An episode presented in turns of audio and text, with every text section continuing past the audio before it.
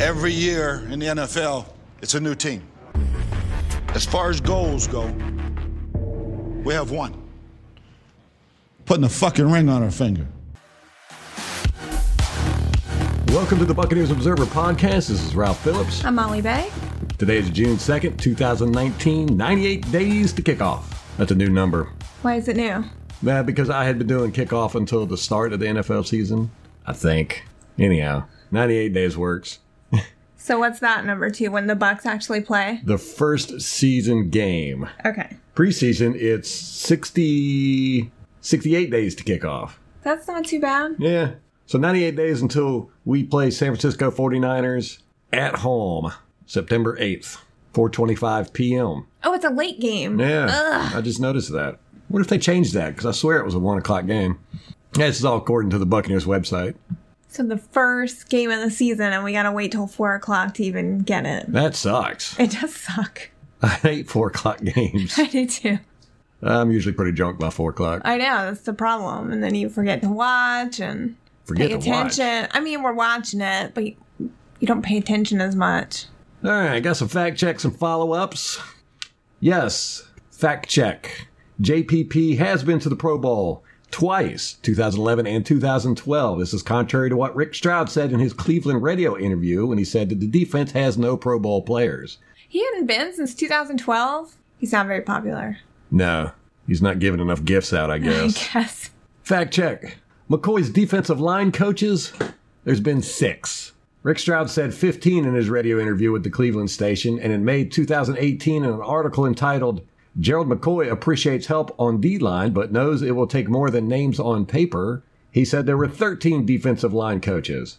So I guess according to him, we added two defensive line coaches last year. They're including all the assistants and all that Why are they doing that? Why? Why to make it say look worse. Well, Joe Bucs fan even had an article saying the same thing in their article May 26, 2018, entitled "Maybe the coaches in the past didn't have the nutsack." Okay. He they also said that Gerald McCoy had 13 defensive line coaches in his career. That's just insane. Why? I, I, it's just crazy. Here are the coaches he's had. 2018, he had Brentson Buckner. 2017 and 2016, Jay Hayes.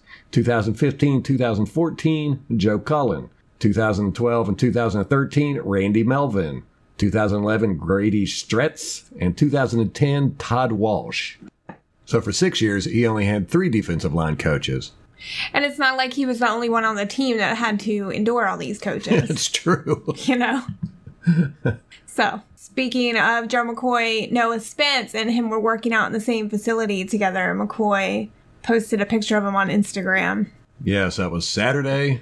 They seem to be real proud, or Gerald McCoy seemed to be real proud of the fact that they were working on a Saturday morning Hey, he works on Cinco de Mayo. While most people are drinking. right. and he's a Pro Bowl dad.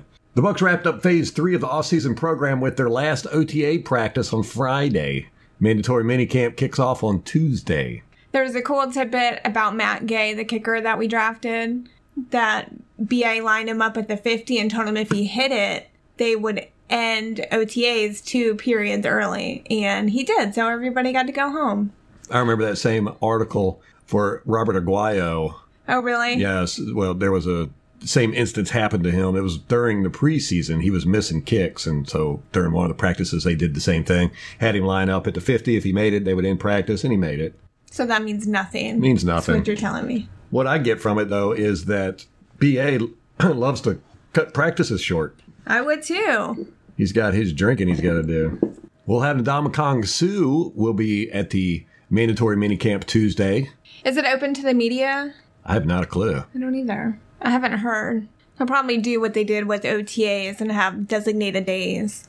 I'm anxious for these guys to get pads on and start hitting each other. Did they do that in minicamp? Don't know. We'll have to save the answer to that for uh, follow up next podcast. I watched the press conference with Suh on Friday, and he's so not what you expect, like based on what he's on the field, and he's just the total opposite. But one interesting takeaway was that he wanted to come to the Bucs because of Todd Bowles, and he actually met with Todd Bowles when Todd was head coach of the Jets, and he didn't end up going there, but he sounds like he's bought in with Todd and really likes him as a coach. But he played in that division for a year, two years, a few years. So he played the Jets a couple times a year. Oh, right, when he was at Miami. It's funny with the press conferences, he just seems to be all business. Yeah, He doesn't do a lot of joking around and smiling and goofing off and everything. it's probably why the media doesn't like him. Yeah, probably. One of the many reasons. He did make a little jab at the media. Somebody asked him about his reputation for being dirty, and he said, I don't really pay attention to those lists. He said, basically, the media shows those clips to make him out to be a bad guy. Of course, the media didn't talk about that. No, I did notice that, that none of the media outlets picked up on that and ran with it in articles. Yeah. just totally glossed over it. That's mainly because the media sucks. I need to come up with a name for this segment because I'm going to do some more media bashing here. if anybody can think of a name, let me know. Thomas Bassinger, the sports writer for the Tampa Bay Times, who in his bio he claims to be the quote sports data reporter end quote, uh, and he's a pro football focus addict apparently. He tweeted the other day in response to someone complaining about fans criticizing McCoy. Here's what he said quote, Consider the population, a small but vocal one. They can't write articles, compose emails, or form coherent sentences. Twitter is their only forum. Many once had stick carrier in their bios. What happened to their king? They're still parroting his hateful talking points. Sheep. End quote. I took offense to that. You retweeted Adam, didn't you? No, well, not Adam, but I retweeted the quote. I just to call people dumb because they disagree with you. It's it's just childish, but I think that it says something to your position if you can't defend it except by calling people that disagree with you stupid. Well, that's what we had talked about a few podcasts ago is that you have not been able to criticize Gerald McCoy for years, ever since he's been here, because if you do, the media comes down on you like a hammer. This is a perfect example. I mean, the guy's not even on the team anymore, and they're still sniffing his jock. Now, Thomas Bassinger, he claims to not be a fan of the Buccaneers, but he loves his job. That's Which what he says. I don't have an issue with media members not being a fan of the team. not at all. That's fine with me. If you're going to stay objective. Yeah. But these guys are not being objective. Bassinger wrote an article on May 28, 2019, entitled, Is Ndamukong Suh more dominant than Gerald McCoy in the fourth quarter? Now, notice the Betteridge's Law there. We're going to go over this again. Betteridge's Law is a maxim by E.M. Betteridge where he says, quote, Any headline which ends in a question mark can be answered by the word no. The reason why journalists use that style of headline is that they know the story is probably bullshit and don't actually have the sources and facts to back it up, but they still want to run it. End quote. This article is bullshit. One, he uses Pro Football Focus, which they're absolutely horrible. I, I have no respect for anybody that uses them for data analysis. Two, he says that while Suh has generated more fourth quarter and overtime pressures, it's because McCoy was injured more and Suh's teams were not the Bucs. That was basically his summation. They just keep pulling out reasons and excuses. That's those are new ones. He does some convoluted mental gymnastics that it's almost impossible to understand to come up with the fact that he claims that McCoy was better than Suh in the fourth quarter and overtime, even though the stats show that Suh was better in generating pressure. Now, he brings up pressures as the comparison when Suh is more of a run stopper and McCoy is supposed to be the pass rusher, but he still couldn't outdo Suh in that category unless you go by Bassinger's made up mental contortions. Now, I went back and looked at all of his articles, this Thomas Bassinger guy, and it seems like all he does is bash the Buccaneers. He bashed them about Suh. He bashed them about drafting a kicker. He bashed them for signing Blaine Gabbert. He bashed Winston. He wrote an article saying we needed to trade JPP. He bashes Arians. He wrote an article on Winston is going to need a butt pillow because of Arians. Uh, he says Arians' Arizona tenure was not as great as we remember. Oh, I remember that one. And he said Bucs are going to need more than Arians. He also wrote an article saying that the Buccaneers' window for contention has closed. This guy is just a basket of sunshine. And he wrote an article on April 8th entitled 2019 NFL Draft. The Buccaneers have been building their defense wrong. Here's a fix. Now in this article he says, quote, "The blueprint is this: invest heavily in your secondary and give what's left to the defensive line. That's how the Patriots operate, and it has paid off. As Robert Mays wrote recently for The Ringer, anyone who studies how Bill Belichick and company allocate resources can see that New England never ever breaks the bank for a pass rusher. End quote.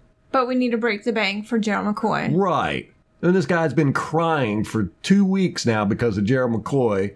He's upset that the Bucs got rid of Gerald McCoy, who is a pass rushing defensive tackle with a huge contract. This is after he wrote an article saying we should not have high priced pass rushers. We should invest in the secondary. guess what we did during the draft? We invested heavily in the secondary. Did you see an article from him talking about how great the, the draft was from the Buccaneers? No. You know who he was referring to there was JPP. Yes, most likely. That's what he was talking about there. He also had an article entitled Gerald McCoy versus, versus Ndamukong Suh. Are the Buccaneers better off with Suh? Again, notice the Betteridge's Law of headlines there. But let's go through a list of some of his articles. See if you can catch a gist of what this guy's about. Here's one article headline Jason Licht's Buccaneers drafts haven't been good and they're getting worse. Another headline It's not smart to draft kickers, but the Buccaneers haven't gotten the message. Another headline Who were the draft picks the Buccaneers wanted but didn't get? Notice the Betteridge law there. Another headline 2019 NFL odds. Will the Buccaneers go over or under six and a half wins? Notice the Betteridge headline. Another article headline Here's the reason why the Buccaneers defense was so awful.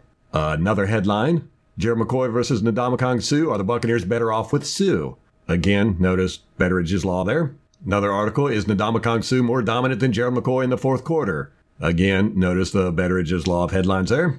Another article headline The Buccaneers have signed Blaine Gabbert, the worst quarterback available. Oh, lovely. Another headline Who is Jameis Winston? We still don't know. Again, notice the Betteridge's Law. Another headline NFL Mock Draft Monday. Will Devin White be Kwon Alexander 2.0 for the Buccaneers? Notice again, Betteridge's Law there. It seems like this guy can't do anything but Betteridge Law headlines because his articles are bullshit. Here's another headline. Here's why it's time for the Buccaneers to trade Jason Pierre Paul. Another headline. Patriots ran Super Bowl preview. The ultimate guide to before, during, and after the game. Now, in this article, he goes on to say, quote, It's time to put some respect on defensive coordinator Wade Phillips' name.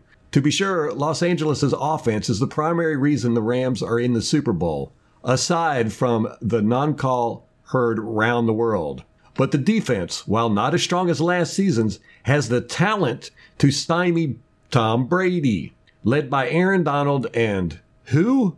Ndamukong Suh. The defensive line has generated pressure on 36% of pass play plays, the league's highest rate. The more frequent the pressure, the more likely an opponent is to make mistakes. End quote. Now, this guy sits right here in this article, gives Ndamukong Suh credit for taking the Rams to the Super Bowl and says that they generated 36%, they generated pressure on 36% of pass plays, the league's highest. And then he goes on to say that that's what makes opponents make mistakes. But yet, then when we get to, all of a sudden it's, oh, we shouldn't have high priced defensive linemen, pass rushers. It should all be about the secondary. And he said Suh is not as good as McCoy, especially in the fourth quarter and overtime with his middle gymnastics.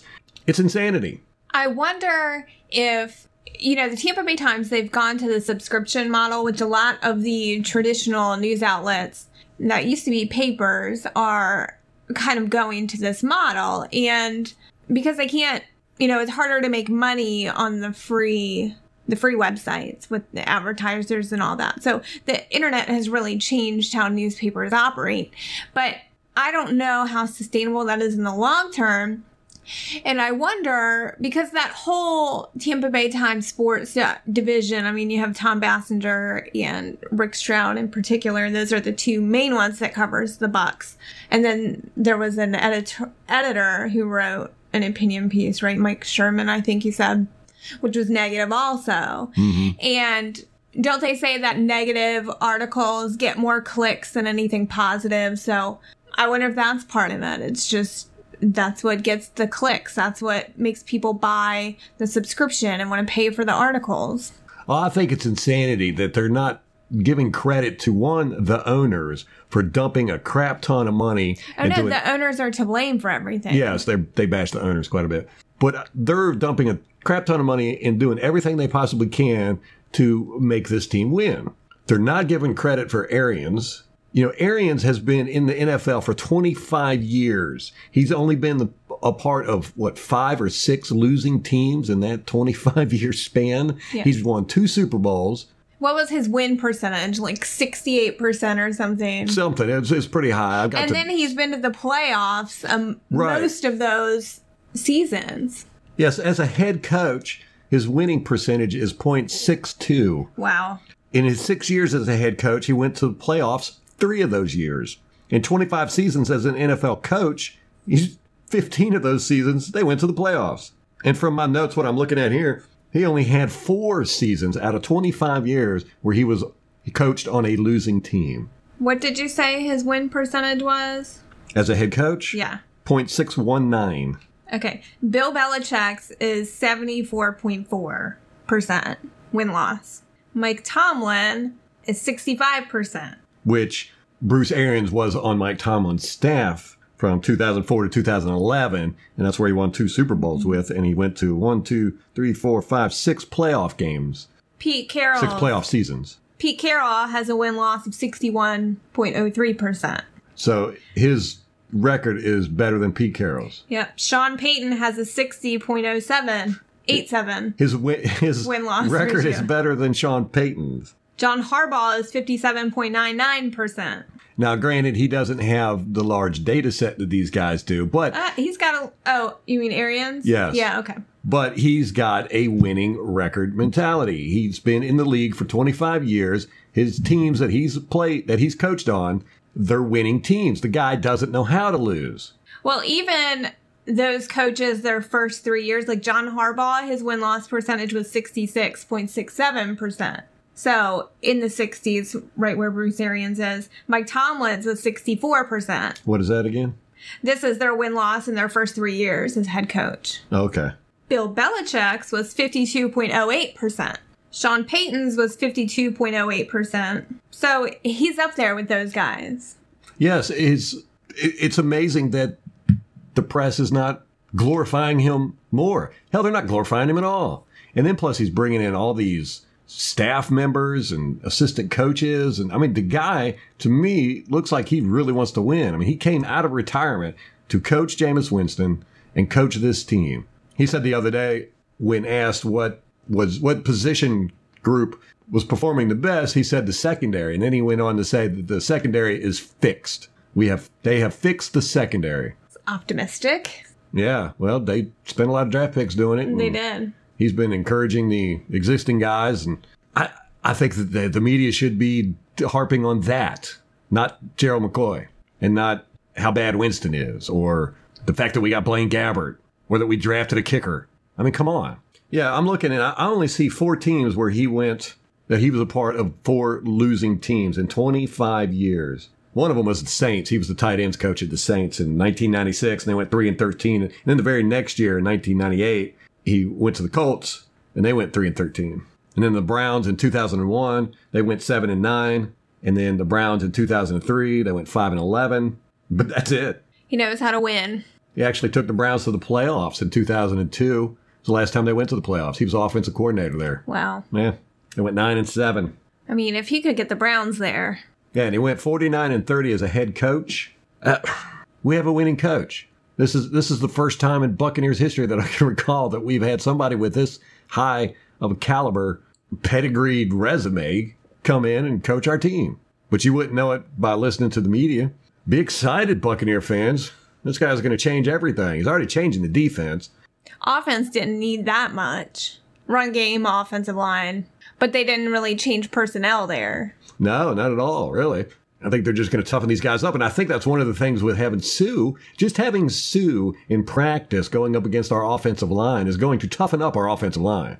Are they going to put him across from Donovan Smith? Donovan Smith? Donovan? Yeah, they're going to have him all across the line. Can you see him and Jensen getting into it? It's probably going to happen. I'm sure he's probably going to get into it with every single body, every single person on the offensive line. I guess we need to look back and see in his previous teams if there was any skirmishes during practices with Suh. he seems really team oriented. That's what he wanted to talk about in the press conference. He was like, you know, I'm with the Buccaneers. We're focused on winning. Carl Nassib batted down a pass, six foot seven. They said when he did it, he he dropped back into coverage, and Oh, they did that with him last year a little bit. yeah, and he just reached up with them giant paws and knocked it right down. It's one of my favorite plays from last year. I think he's going to be excellent in, in coverage like that. But yeah, they said that they tried to throw it over the middle, and he just nonchalantly stuck his hand up, batted it down like it wasn't nothing. Did he even have to jump? No, and they said the defense on the sidelines just went crazy. They were hooting and hollering and stuff. I like him. yeah, a hunchback. He's funny when he goes in. He's got this weird posture that he does. Like a vulture. That kind of that's what it reminds me of. Yeah, his shoulders kind of slump forward, or his neck does. It's funny looking. It's different. He comes zipping around that corner looking like a bird of prey. we should find something out about JPP soon. When does his guaranteed money kick in? It's sometime soon, isn't it? First of June, I think we had talked about. Joe Bucs fan just published an article and Arian said in an interview, I think on ESPN, that he's recovering, but we're looking at five to six months. So it's June now. So November, December. Ugh, Yeah. that sucks. Yeah, I, I don't know that he'll play this season. And you know it's going to happen. We're going to get some more injuries come. But we had so many injuries last year, especially on our defense. The law of averages says that we should have fewer injuries this year than normal if we regress to the mean. Hopefully. Well, they've invested a lot in that too. They've added that director of, I forget what it was, some kind of science to, like Greg Skaggs, some kind of strength and conditioning. God, I can't remember what it was. But they've put a lot into that staff, strength Well- and conditioning, and I've always wanted to do a comparison to the rest of the league because I've always felt like the Buccaneers over the past decade have just been injury prone. Just seems like we just can't keep people on the field. Greg Skaggs, director of athlete performance, who's focusing on working with the strength and conditioning trainers to optimize player health and production. See, the owners are dumping all kinds of money into this. Yeah. They want to win. It's interesting that Bruce Arians identified it as a problem. Because remember when he was in Arizona, they got hit by a ton of injuries that one year. And mm-hmm. so he made sure to keep a lot of depth Yeah. as much as he could after that because he got burned real bad by the injury bug. Well, we've got some players that we are not sure if they're going to be injury prone throughout their career. I'm talking about OJ Howard, talking about Vita Vea, Cameron Brate. VH3. Now, all these guys have pretty much shown that they get injured often. Now, is this going to be a recurring problem? We'll find out. Well, and then I wonder if the young guys coming in, what they'll look like. Like, what if it's just kind of like what you said with the CBA, how maybe they get injured the first couple years when they're not getting paid as much, then they show up later in their mm-hmm. rookie contract. But what if it's just a matter of the speed of the game is so different and so much faster, Yeah. and so they're just getting injured Yes. because they're not used to it? And also, they're so conscious of injuries now that anytime you get a little tweak or something like that, you get you get off the field, you go see the doctor, and, and you know they'll say, "Oh, it's you know a hamstring or an MCL or an ACL or a CLL or a PFL or a whatever ADL, DHL, CDL. FedEx, USPS, UPS, and you know these guys will sit out over a little bit of pain or whatever because they you know they're all now very conscious about their careers and longevity. I grew up old school. I'm gonna throw that out there. You play through that shit. Well, Yeah. Arians is like that too, I think. Yes. Yes, and that's one of the reasons why he likes Suh. Suh has never missed a game for injury. The only time the only reason why he's missed a game has been from suspensions. And you want that on your team. You don't want a culture of injury because if your leaders are getting hurt and taking plays off and taking games off for injury, then that makes the new guys go, "Hey, you know, if I get tweaked somewhere, then I can take a few games off and everything." Go watch North Dallas 40. That's how I grew up watching football. Totally different culture. It's so crazy seeing how the NFL culture has evolved. I'm not saying it's worse or better or anything like that, but I don't know. I enjoyed it when people prided themselves in playing through injury, like JPP. JPP prides himself in playing through injury. And Noah Spence did that one year. I think it was 2016 or 2015, where he, you know, hurt his shoulder and he was just like, "Hey, strap it up, I'm playing." He played the rest of the year too with a, I don't know if it was dislocated or whatever, but he had to get surgery at the end of the year. Right, I remember that. Yeah. Which one of these days we're going to find out why Noah Spence has not seen the field since. It's just crazy. It's insane. I don't. I don't get it. I don't get why he hasn't been on the field and why the media is not more interested in finding out and letting us know why he hasn't been on the field. Now, they said that he had personal issues with Brentson Buckner. There's been reports that he's not mature, that he's not taking it serious. I don't know. It's been all kinds of crazy stuff. I wonder if it's a matter of it's something that would damage his career or reputation, so that's why they're not saying it. Don't know. But I'd like to find out because, you know, when he came in the league, watching him on film, I was like, wow, this guy could be elite. And then, boom, next thing I know, he's getting five snaps a season. Inactive some games. Yeah. I think this is his make or break year. If he doesn't show up this year, he's out. No, I think he's going to blow up. I've got all the confidence in the world that he's going to come in because he's made for a 3 4 defense. I mean, he's an outside linebacker like crazy. Him and Nassib both. You know, Nassib's six foot seven, long, lanky guy. He's got that length. And he Did he keep... play basketball? I'm sure we'll find out. you know, and it's crazy with Cleveland how they had to release him because they just had so many edge rushers and defensive linemen that they they had to get rid of good guys. And Nassib, we were very smart claiming him off waivers. Good move by Jason Licht. Kwon Alexander was another example of someone who got hurt quite frequently. Oh, yeah. That's a good point.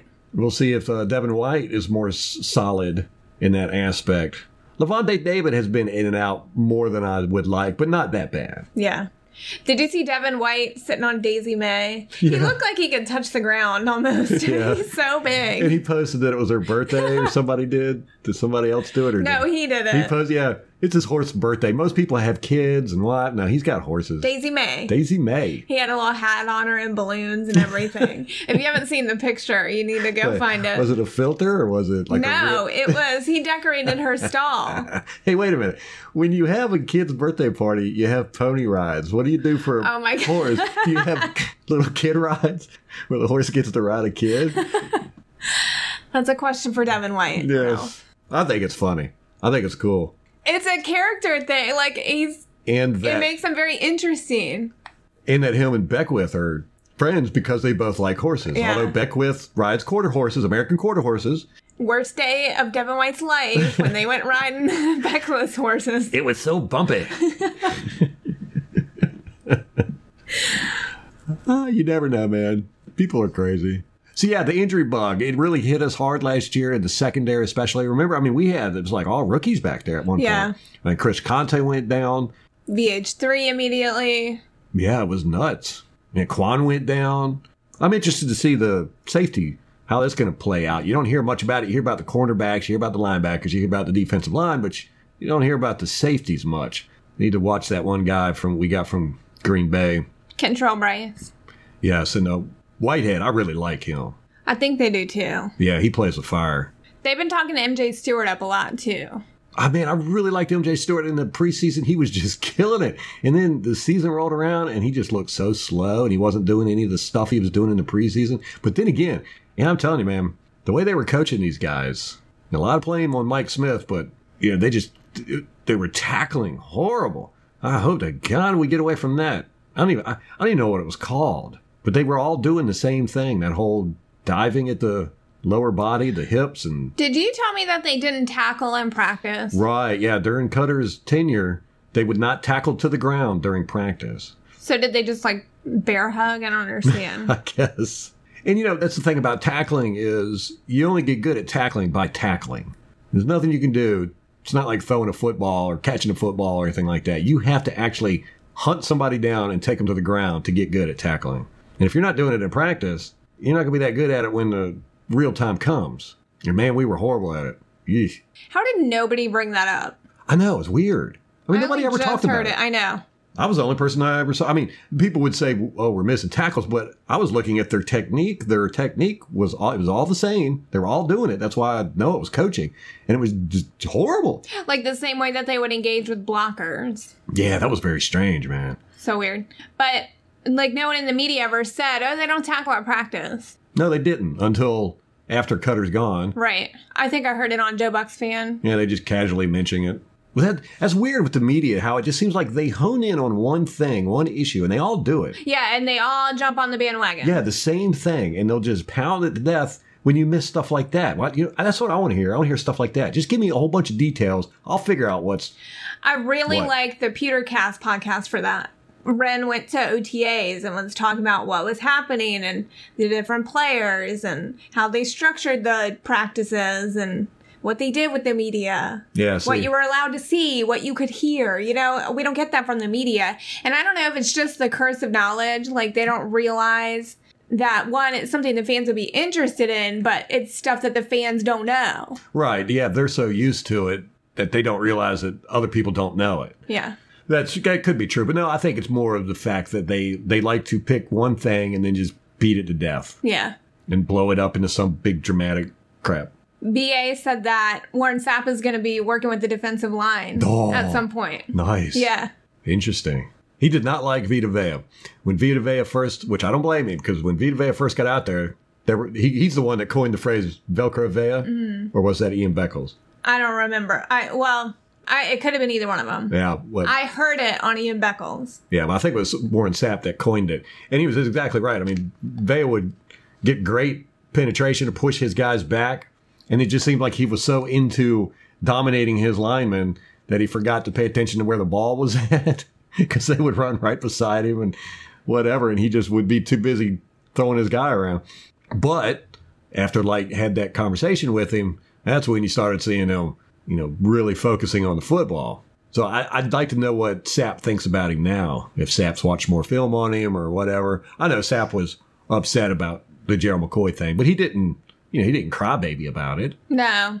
He does not like Suh either. That's right. Oh yeah, Sapp does not like Suh, which is funny to me because if anything, those two were much more similar in their character and their style of play. I think he really took Jerry McCoy under his wing kind of as a project. Yeah. So that was your guy. And he probably resented the compare you know, the constant comparison. So that's gonna be interesting watching him out there coaching Vita Vea and Ndamukong Suh, two people that he's talked trash about. That's awesome because good. I want to see them all. Let's see them all fight. You know. I don't know though. If you get Warren Sapp talking trash about you, like what do you even say? I know, right? He, I mean, he's up there in age and he's had a hip surgery, so maybe you could take him. But He'll smack you with a big fish that he just caught. well, he loves to fish. But what it'll do, I think, is you know get them fired up to prove him wrong. probably, You know, you got a Hall of Famer coming in and saying you suck. Shoot, the guy that played your position, probably one of the best that's ever played it, gonna come in and tell you that mess. Ugh. Sapp's a tough guy, but I don't think he could take Suh and Vea. Maybe. Well, at his age, I don't think he could take either one of them singly, but I know he couldn't take both of them. So he could probably out smack talk them though, Oh, absolutely. which is what he's going to do. You know that's what he's going to do. He's going to get out there and just talk trash to those guys. Suh's going to be wanting to stomp on him. so yeah, hopefully the injury bug will stay away from us this year. Last year we got hit with it exponentially greater than we should have. We'll regress to the mean or go under it this year, hopefully. Uh, We didn't have a lot of injury on offense last year. Our offensive line was pretty healthy. Donovan Smith was there the whole time. Ali Marpet was there the whole time. Jensen was there the whole time. Right guard, Evan Smith got hurt, and then they, so they replaced him with Cappa. You know, Evan Smith and Benenoch mm-hmm. were swapping every other quarter at the first half of the year, and then Evan Smith got hurt, and then they started swapping Benenoch and Cappa, and then Donovan Smith was there pretty much all year. So the offensive line was healthy. Wouldn't be surprised to see one or two of them go down this year. Don't I'm not saying I want it by any means, but you talking about the injuries. Remember what Brent Grimes said that players do quit Yeah. and they just say that they're injured. Yeah. So I wonder if that's part of the Buccaneers injury numbers too. yeah, yeah, you see it with losing teams. Well, you know, once Yeah. the, the season starts progressing and there there's really nothing to play for, all of a sudden everybody gets injured. You know, uh, Mike Evans has stayed pretty healthy. He's so tough. He's cool. I love Mike Evans. I do too. Second best wide receiver in the NFL, and I hate saying that. God, I want to say best wide receiver in the NFL, but ugh, can't do it. It's very close, very very close. Don't say it, Molly. I, I, I know what you're getting ready to say. Our running back stayed pretty healthy, Because they never played. They didn't use them. but our concern is uh, OJ Howard at tight end. You know, let's see if he's over his injury bug. See if he can stay healthy. Brate goes in and out with injuries. Which they brought in that fourth tight end. Yeah, we've got yeah. Right now we've got six tight ends on the roster. Uh, Bruce Arians likes to keep what four, Yeah. and if the fourth one can't play special teams, and they keep him on the practice squad, something like that. Right. Yeah. So we got OJ Howard, Cameron Brate, Anthony Auclair, our Canadian. That was not a Canadian accent. I, I knew what you were going for. Okay. Jordan Leggett, Don, he's the one we got from the Jets mm-hmm. that they really like. Donnie Ernsberger and Tanner Hudson. So we're, we're going to keep four most likely. It'll probably be those top four: OJ Howard, Brait, Auclair, and Leggett. I think they like Auclair more for blocking, which is good because Yeah, he was the best blocker of the bunch last year, past few years. Not really good though. right. I didn't think any of our tight ends were good blockers. Yeah, hopefully the injury bug will stay away from our offense this year. Chris Godwin, Breshad Perriman, Bobo Wilson, Scotty Miller, Justin Watson, Mike Evans. Keep those guys healthy. Which Breshad Perriman is already out of. He was sitting out at OTAs with a shoulder injury, I think. No. I know. Don't tell me he's going to be one of those guys. Right. Yeah, I remember our defensive line was the most expensive defensive line in the NFL last year, and most of those guys were in and out with injuries the whole year. Hell, Yeah. Brian Unrein never even saw the field. He got I- concussion and then never even played, never took a snap. I always forget about him because, Vinny Curry was in and out with injuries. yeah. Beau Allen a little bit, I think. Bo think. out a little bit. Vita. JPP, McCoy, they all. Mm-hmm.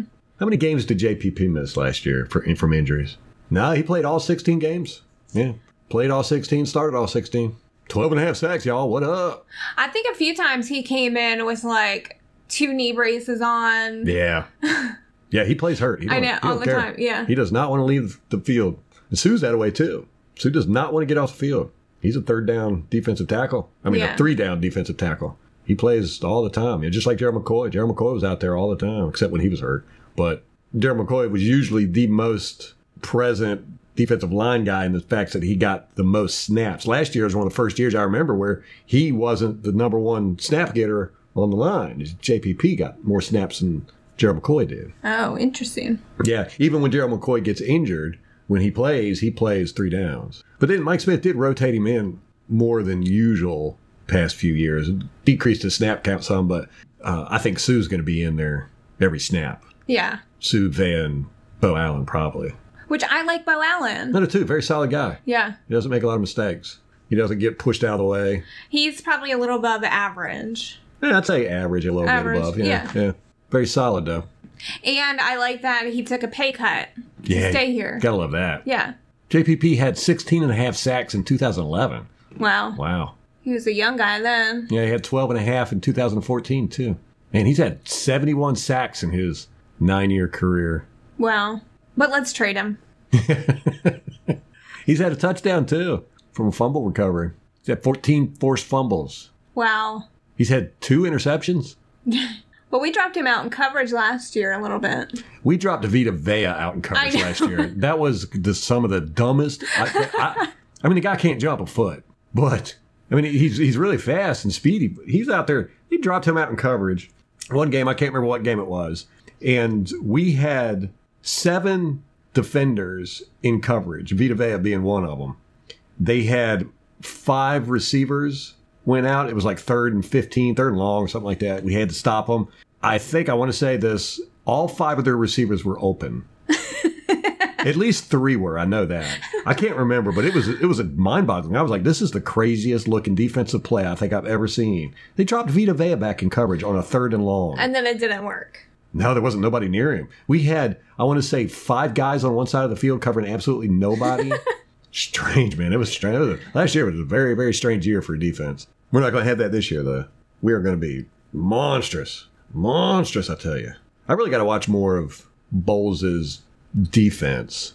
It's hard to, you know, with the Jets, I think he was the defensive coordinator there. No, I think it was Kacy Rodgers was his defensive Okay, coordinator. okay, yeah. So it really wasn't his defense there. I mean, it would, it might have been him implementing stuff and all that good stuff, but you know, it wasn't him. So I look at Arizona defense when he was there Yeah. more so than the Jets defense. So, you know, when you go from, and I'm saying this through experience, all the head coaching positions I've had in the NFL. when you go from a coordinator position to a head coach position, it's a really big change. You know, from you know, you're only having to deal with one side of the ball, then all of a sudden you are in charge of both sides of the ball and managing everybody. Yeah, you're more of a manager than anything. Right. Which I think is what Bruce Arians is really good at, managing people. Yeah. I think he definitely understands what makes people tick. Psychology. Yeah. He's saying he's not as involved with Jameis Winston as I would like him to be. He says that he's basically letting Leftwich and and Clyde and uh, I think Tom Moore is in the room with him too. Yeah. So I don't know about that. I'm like, uh, it's going to be interesting to see how Byron Leftwich does. You know, I mean, he was offensive coordinator for the Jaguars last year or Arizona. Arizona. I don't know why I'm thinking the Jaguars. He was the quarterback of the Jaguars for a while. Okay. I think he was a quarterback with everybody for a while. He was a quarterback for us for a while. That damn baseball windup he's got. But he became the offensive coordinator with Arizona after they did their big shakeup. So he's like mid-season, I think, or Yeah. whatever. And it was meh. You know, you can't really tell. So No, I mean they were already a sinking ship by that point. I think you know they had Josh Rosen, and we saw how that, whole- experiment that whole worked. disaster. yeah. Right. So I don't know if it's really a testament to Byron so much. I liked Byron's press conference and the stuff that he was saying at the beginning of the season.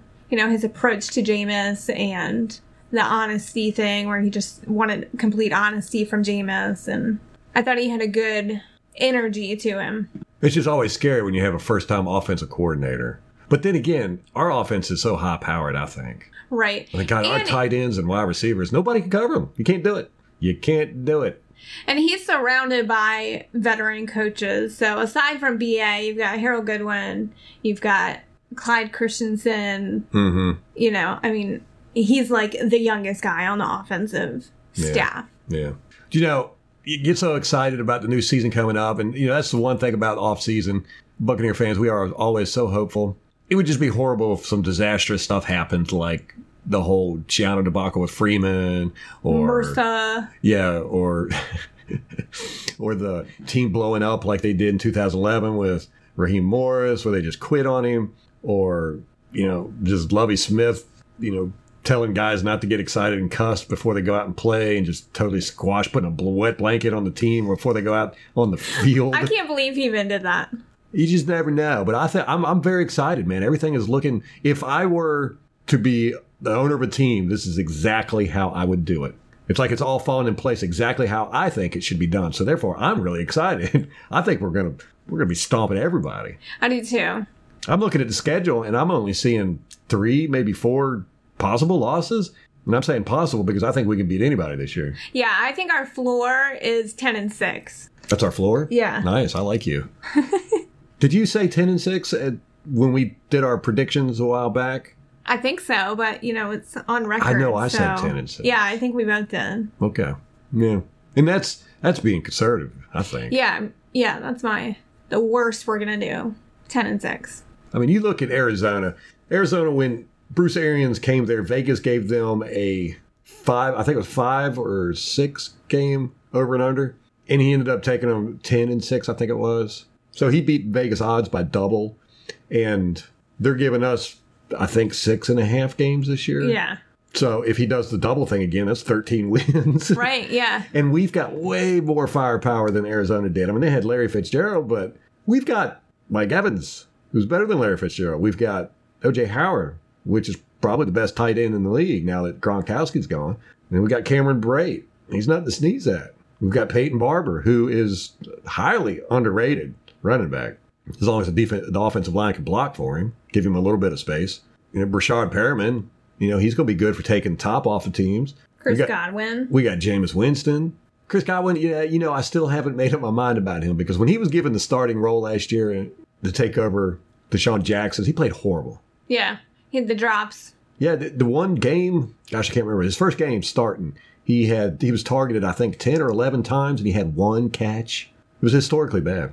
So you know, can he handle that type of load? I don't know that pressure. Don't know.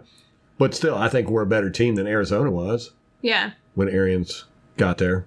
So yeah, ten and six. That's it. That's gonna be easy as long as we don't have one of these breakdowns like the Buccaneers seem to be notorious for.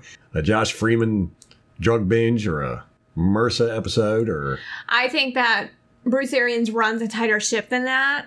And I think he is quicker to identify problems and doesn't have an issue heading him off at the pass.